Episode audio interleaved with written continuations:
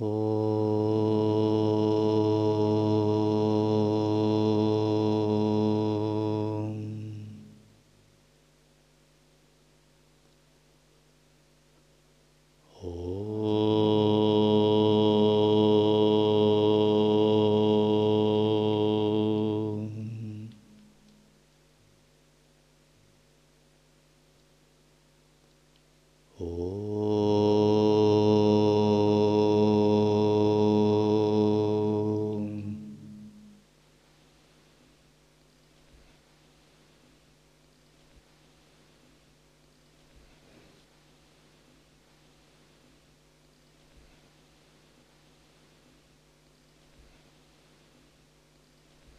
Текст Йога Васиштха, глава 3. История Лаваны.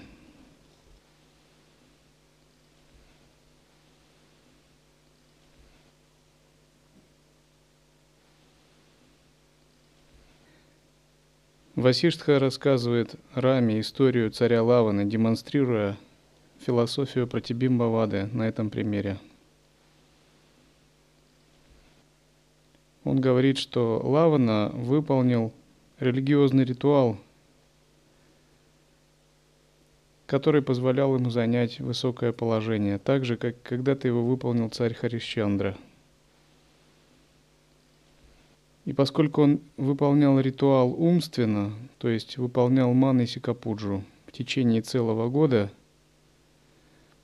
то результат не замедлил проявиться – Однако этот ритуал осложнялся тем, что тот, кто его выполнял, он претендовал на очень возвышенное положение. И таких существ всегда испытывал Индра. Тех, кто выполнял ритуал на материальном уровне, он испытывал на материальном. Поскольку Лавана выполнил его как Манаси Капуджи, он его испытывал на уровне ума. И факир, которого он послал к нему, он был божественным посланцем.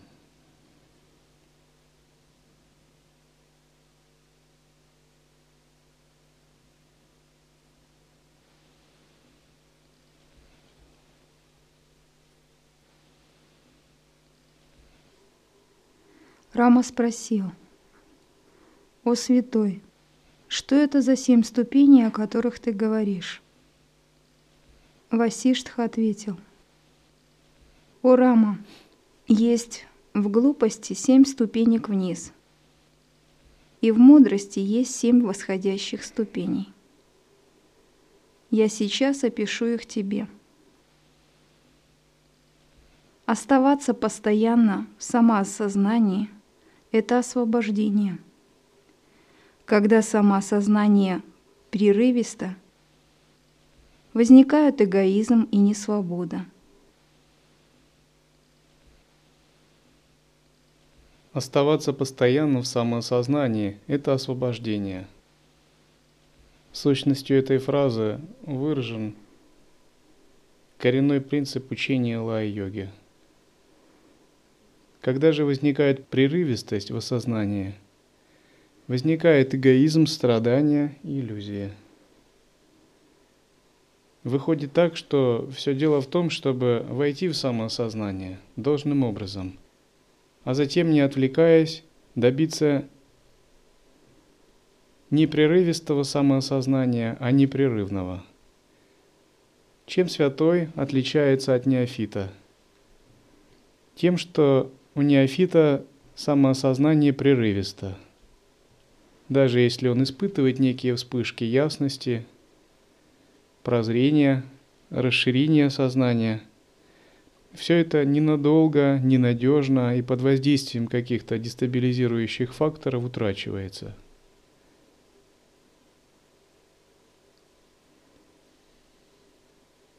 Самосознание святого сияет мощно, как свет лампы в комнате, где не дует ветер – оно не прерывается, оно действует непрерывно, и даже сильные сбивающие факторы не способны его поколебать.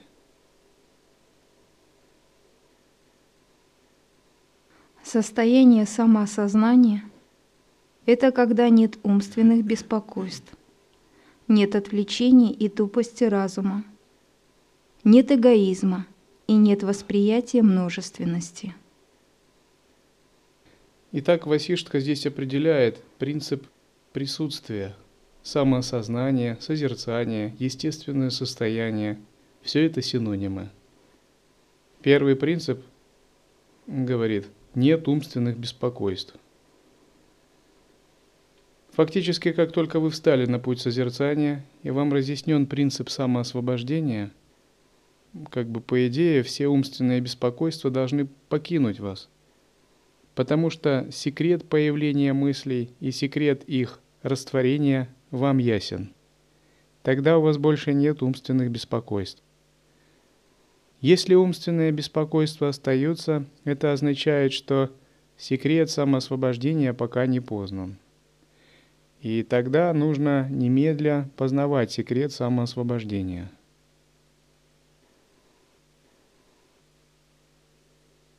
Как минимум, чего достигает йогин, он обретает шанти – спокойствие разума, овладев секретом самоосвобождения. Секрет самоосвобождения йогин открывает за счет понимания того, что сами по себе мысли не имеют собственной сущности, что основой для мыслей является более тонкое интуитивное сознание, подобное пространству – и что главное, самое главное в практике – это перемещать фокус внимания на интуитивное осознавание, подобное пространству, вместо того, чтобы следовать за мыслями или еще хуже, за эмоциями. Те, кто не понимает этого, они считают, могут считать, что подавление эмоций – блокирование мыслей и пребывание в умственной пустотности – это и есть путь. Однако сам по себе это путем не является. Приводится такой пример. Бесчувственный чурбан не имеет эмоций. Можно ли его назвать совершенным саньясином, вайраги? Мыслей нету кристаллов. Можно ли назвать их освобожденными? Ни подавление эмоций сами по себе, ни блокирование мыслей и пребывание в пустоте еще не являются фактором освобождения. Подлинным фактором освобождения является распознавание тонкой просветляющей пустотности, подобного пространству бесконечного сознания, которое возникает в результате безупречного созерцания – Состояние самосознания – это когда нет умственных беспокойств, нет отвлечений и тупости разума, нет эгоизма и нет восприятия множественности. Нет восприятия множественности означает, что, глядя на множественность, на различия, вы все-таки не очаровываетесь различиями, а воспринимаете их как проявление единого бесконечного сознания. Множественность вторична и несущественна.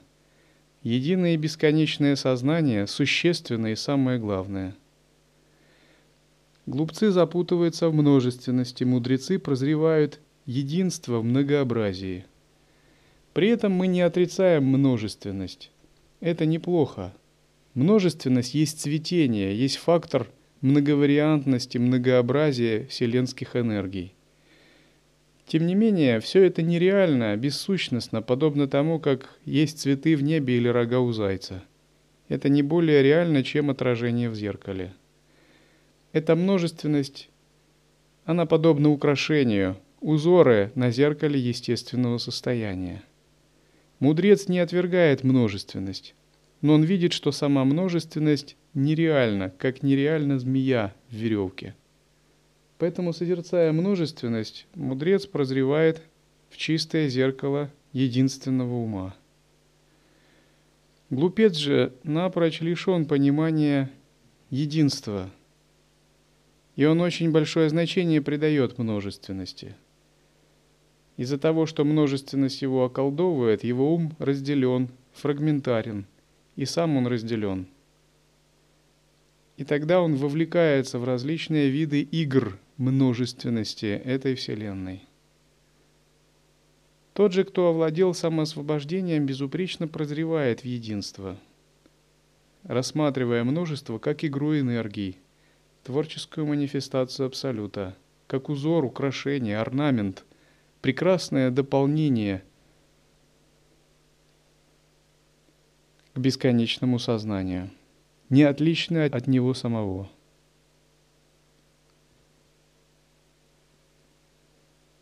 Лишен эгоизма означает, что тот, кто пребывает в самоосознании, больше не очаровывается иллюзией собственного «я». Ему чужды эгоистичные страхи, зависть, сомнения, привязанности, приязнь, неприязнь и прочие вещи. Все это функция ахамкары, ложного эго. Но как они могут существовать, если само эго познается как нереальное, как простая рябь на зеркале самоосознавания? Они могут познаваться в нескольких аспектах. Во-первых, как полностью иллюзорное, нереальное, то, что можно отбросить, откинуть, расстаться без сожаления, отсечь с надеждой и страхом, как что-то мешающее, как тяжелый балласт. Второе, они могут распознаваться как игра зеркала естественного состояния, как его творческая лила, так же, как украшение – Первый случай годится для практикующего, начинающего, второй годится для опытного мастера, практика йоги или ситха. В таком случае даже эгоистичные мотивации, побуждения и проявления потеряли свою силу, и они безвредны, как змея, у которой вырвали зубы. Что бы ни проявлялось, это воспринимается просто как игра. За этим нет никакой сущности, к этому нет никакой привязанности. Йогин потерял эго, поэтому все, что бы он не испытывал, тоже не эгоистично.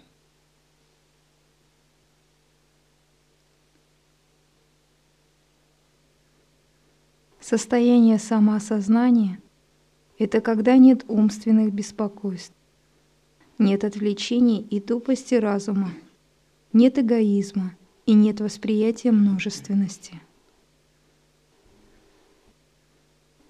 Тупость разума, мрак сознания, тамас, наступает, когда мы пребываем не в тонком самосознавании будхи, а в грубом манасе, и при этом манас не повернут сам на себя, а сильно развернут в сторону органов чувств и в сторону объектов.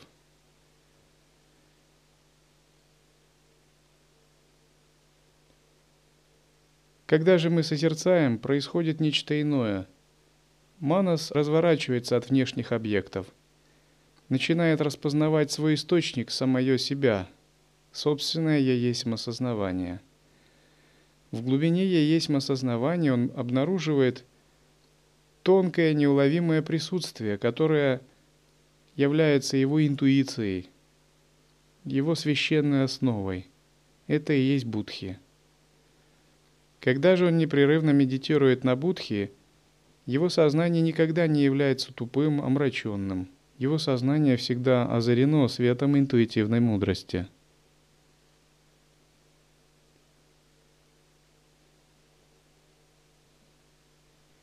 Заблуждение, которое закрывает собой это самосознание, имеет семь аспектов.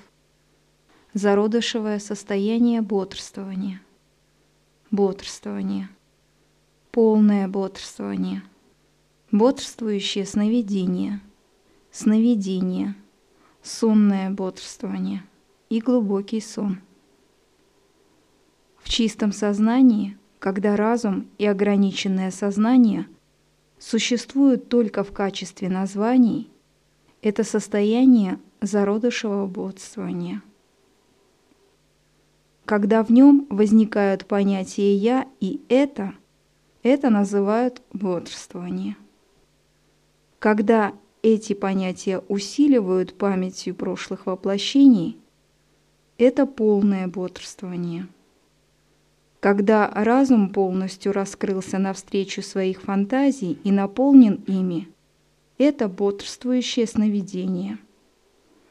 Неверные понятия об ощущениях во время сна которые кажутся реальными, это сновидение. В состоянии сонного бодрствования человек вспоминает прошлые ощущения, как если бы они были реальны теперь. Когда это оставляется в пользу полного бессознательного отупления, это глубокий сон. Эти семь состояний имеют свои собственные бесконечные подразделения. Существует градация состояний сознания. Четыре состояния, здесь приводится градация семи состояний. Обычно говорят о бодрствовании, сне со сновидениями, сне без сновидений и четвертом, том, который их превосходит, Турья – Все модификации ума в конечном счете являются проявлениями одного и того же бесконечного сознания. Это подобно океану, на котором есть иногда рябь, иногда волны, иногда полный штиль, а иногда поднимается ил и ничего не видно, непрозрачно. Тем не менее, этот в сущности один и тот же океан – Задача практикующего, обнаружив внутри себя бесконечное сознание, постепенно преодолеть все эти семь ступеней или все эти семь состояний. То есть привнести принцип самосознания в сон без сновидений, в сон со сновидениями, в грезы, в обычное бодрствующее переживание –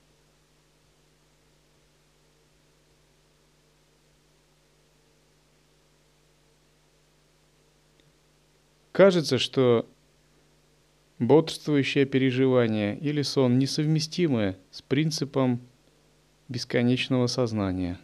Однако это не так. Как только мы попытаемся проследить источник сна со сновидениями, сна без сновидений, или обнаружить, откуда генерируются мысли и переживания, мы как бы все равно упремся в один и тот же принцип безграничного сознания. В конечном счете мы приходим к одному и тому же. Математика ситха в Адвайты примерно такова. Один плюс один будет один, один плюс два будет один, один минус один все равно будет один. Один минус 2 будет 1, 1 минус бесконечность будет 1, бесконечность минус 1 все равно будет 1. То есть с какого угла вы не зайдете к самоисследованию, в конечном счете вы возвращаетесь к источнику бесконечного сознания. Васиштха продолжил. Рама, теперь я опишу тебе семь состояний или измерений мудрости. Знай их, ты не пойдешь на поводу у непонимания. Чистое желание или намерение – первое состояние. Познание – второе. Третье – это когда разум становится тонким. Итак, первое состояние, ведущее к освобождению, это намерение, чистое желание, санкальпа шакти – Когда мы практикуем, мы должны отточить наши намерения так, чтобы ничто ему не мешало. В древности учителя помогали ученикам отточить намерения, подвергая их суровым испытаниям. Такое было время. Считалось, что если у тебя мало намерения, даже нет смысла с тобой разговаривать об учении. Если у тебя санкальпа шакти слабая, как бы надо ее вырабатывать. И бессмысленно философия и прочие вещи. Нужно выработать санкальпа шакти, то есть твое намерение должно быть безграничным. Наш либеральный век это не совсем как бы практикуется. Но в древности подход ситхов был очень радикальным. Когда у нас есть безграничная санкальпа шакти или безграничное намерение, то это помогает преодолеть все ограничения и препятствия. Когда ты несешь ответственность за свой духовный выбор, никакие мары, ни боги страсти, ни демоны не способны поколебать твое намерение на духовном пути, никакие соблазны, желания и препятствия. Но когда намерение слабое, то человек может пошатнуться очень легко на своем духовном пути. У него откроется какое-то переживание или он испытает небольшое препятствие – и он уже как бы начинает колебаться.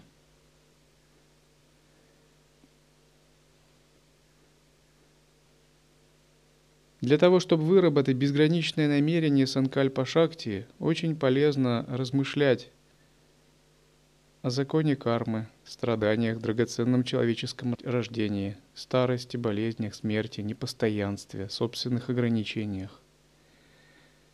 Важно размышлять о непостоянстве времени, которое пожирает все.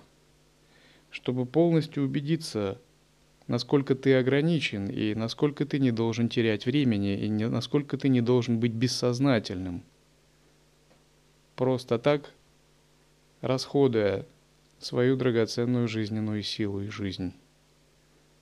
Из такого подхода рождается мощное намерение освобождения – которому ничто не может противостоять. Часто люди обращают внимание на внешнее. И в зависимости от того, как устроено это внешнее, их намерение практиковать может быть хорошими или не очень. Но на самом деле все это не имеет значения. Красивый монастырь или нет, вкусный просад подают или нет – Э, добры ли к вам старшие монахи и уважают ваши какие-то э, капризы, или вовсе с ними не считаются? Хорошая погода или нет? Все это не имеет никакого значения. Богат монастырь или нет? На самом деле, если обращать внимание на все эти вещи и смущаться из-за них, освобождения никогда не достичь. Настоящий йогин обращает внимание на суть, на корень. То есть я смертен, я ограничен, есть освобожденные мудрецы, есть путь. Все остальное не так важно. Это и есть истинная санкальпа шакти.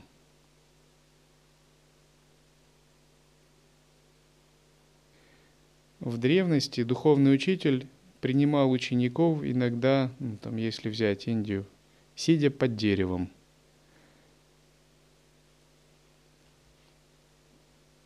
Или сидя в пещере. Но, имея приверженность дхарме, ученики были привержены дхарме и практиковали. Это не то, что я услышал такой разговор однажды. Монах говорит практикующему мирянину, ну, приезжайте к нам в Дивьялуку практиковать Мирянин говорит, да, у вас там же грязь.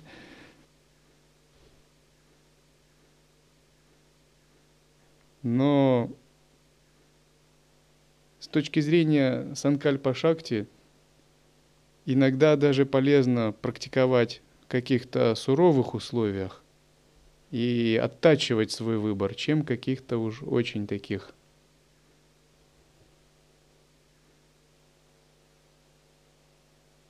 роскошных,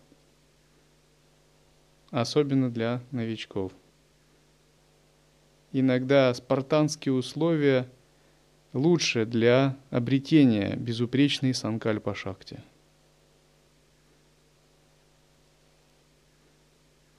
Познание второе. Третье – это когда разум становится тонким – Второй принцип означает познание. Кроме интеллектуального, он означает познание методов практики и познание сущностного принципа осознанности.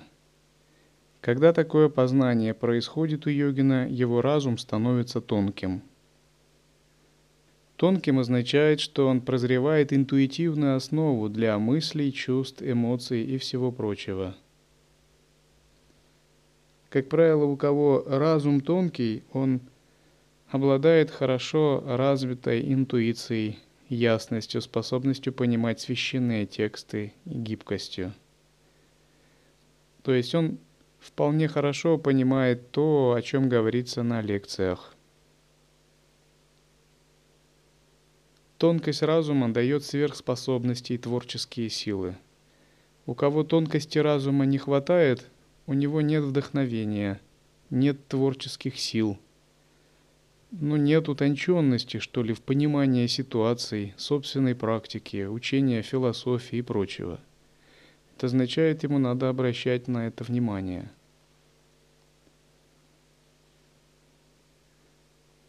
Четвертое. Установление истины. Полная свобода от привязанностей и зависимостей. Пятое. Шестое. Прекращение объективности. Седьмое. Вне всех этих. По мере того, как сознание утончается, оно обосновывается в своей собственной истине – когда оно обосновывается в своей собственной истине, в своем источнике, возникает свобода от привязанностей. Уходят предпочтения, привязанности, все то, что казалось раньше важным. Все это перестает быть важным. Йогин обретает начальный уровень единого вкуса. Уходит также восприятие Вселенной как объективной, как чего-то реального, независимого от сознания.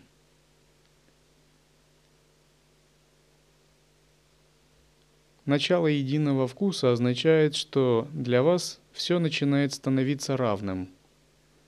Неважно, страдаете ли вы физически или наоборот испытываете блаженство.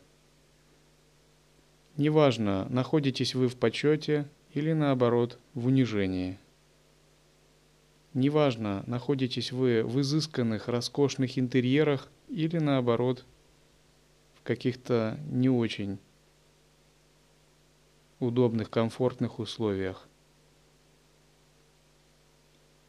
Неважно, видите ли вы хорошие знаки в сновидениях и в медитациях или видите дурные знаки.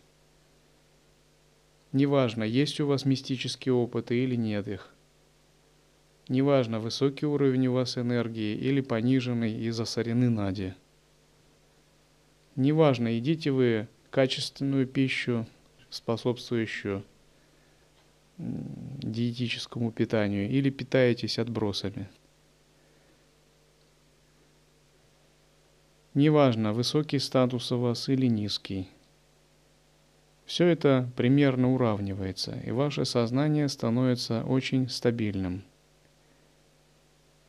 Сначала оно становится стабильным на уровне тонкой основы, но на уровне энергии оно все равно может очень колебаться. То есть вы чувствуете, что ваше равновесие душевное больше не колеблется, ни высокая, ни низкая, ни радость, ни горе не могут вас поколебать. Тем не менее, вы чувствуете, как энергетическое состояние все равно сильно колеблется. Далее же вы чувствуете, что не колеблется ваш разум и не колеблется ваше энергетическое состояние. Все становится благоприятным. Такой йогин подобен мощному слону или носорогу. Говорят так, когда слон идет на водопой, все мелкие насекомые разбегаются. Таким же образом все клеши, омрачения, препятствия, проклятия, вредоносные духи – Прошлые кармы йогина разбегаются и рассеиваются, когда он, подобно слону, продвигается в практике осознанности. Такому йогину неважно, хулят его или хвалят. В общем, он все рассматривает как игру. Неважно, сбываются его планы или наоборот – терпит поражение. Неважно, хорошо он выглядит в глазах других или не очень. Неважно, удовлетворяются его чувства или не удовлетворяются. он всегда находится в очень благоприятном состоянии. Неважно, делает он престижное служение или какое-то грубое.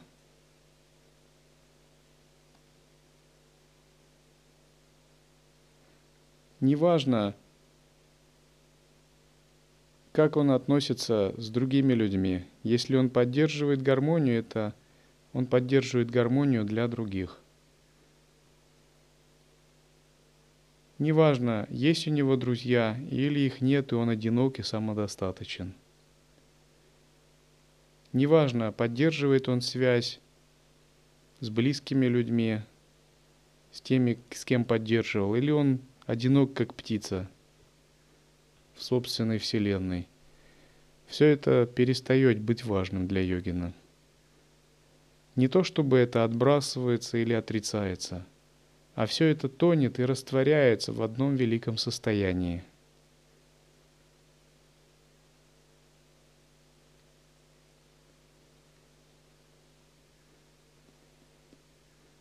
Почему я продолжаю быть дураком?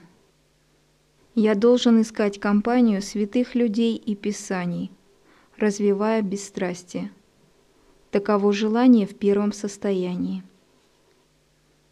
Поэтому человек начинает выполнять разнообразные практики познания.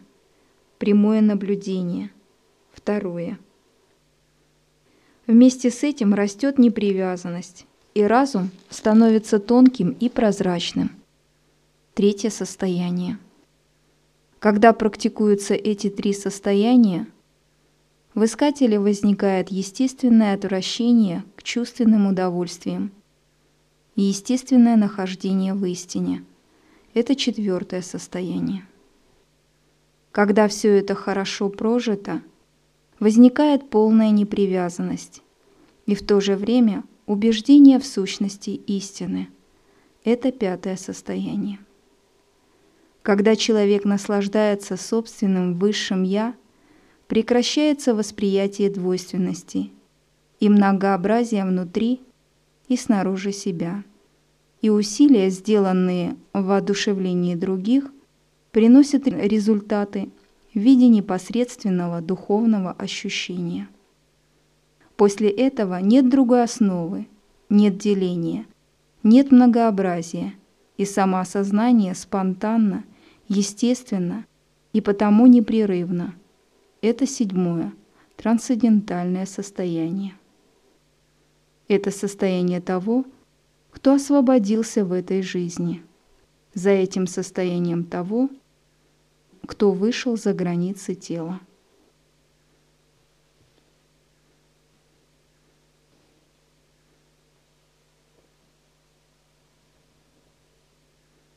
Васиштха описывает здесь семь земель мудрости, семь ступеней пробуждения – которые также описаны в учении Лая-йоги в книге «Сияние».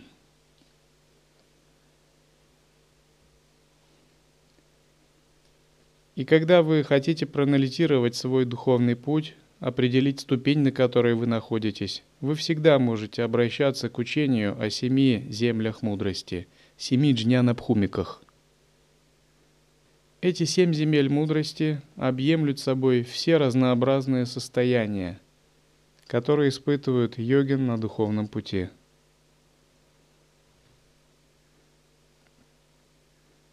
Васиштха говорит, Рама, все эти великие, кто поднялся по этим семи ступенькам мудрости, святые. Они свободны и не тонут в болоте счастья и несчастья. Они могут работать или не работать. Они наслаждаются высшим сознанием – и не нуждаются в других для своего счастья.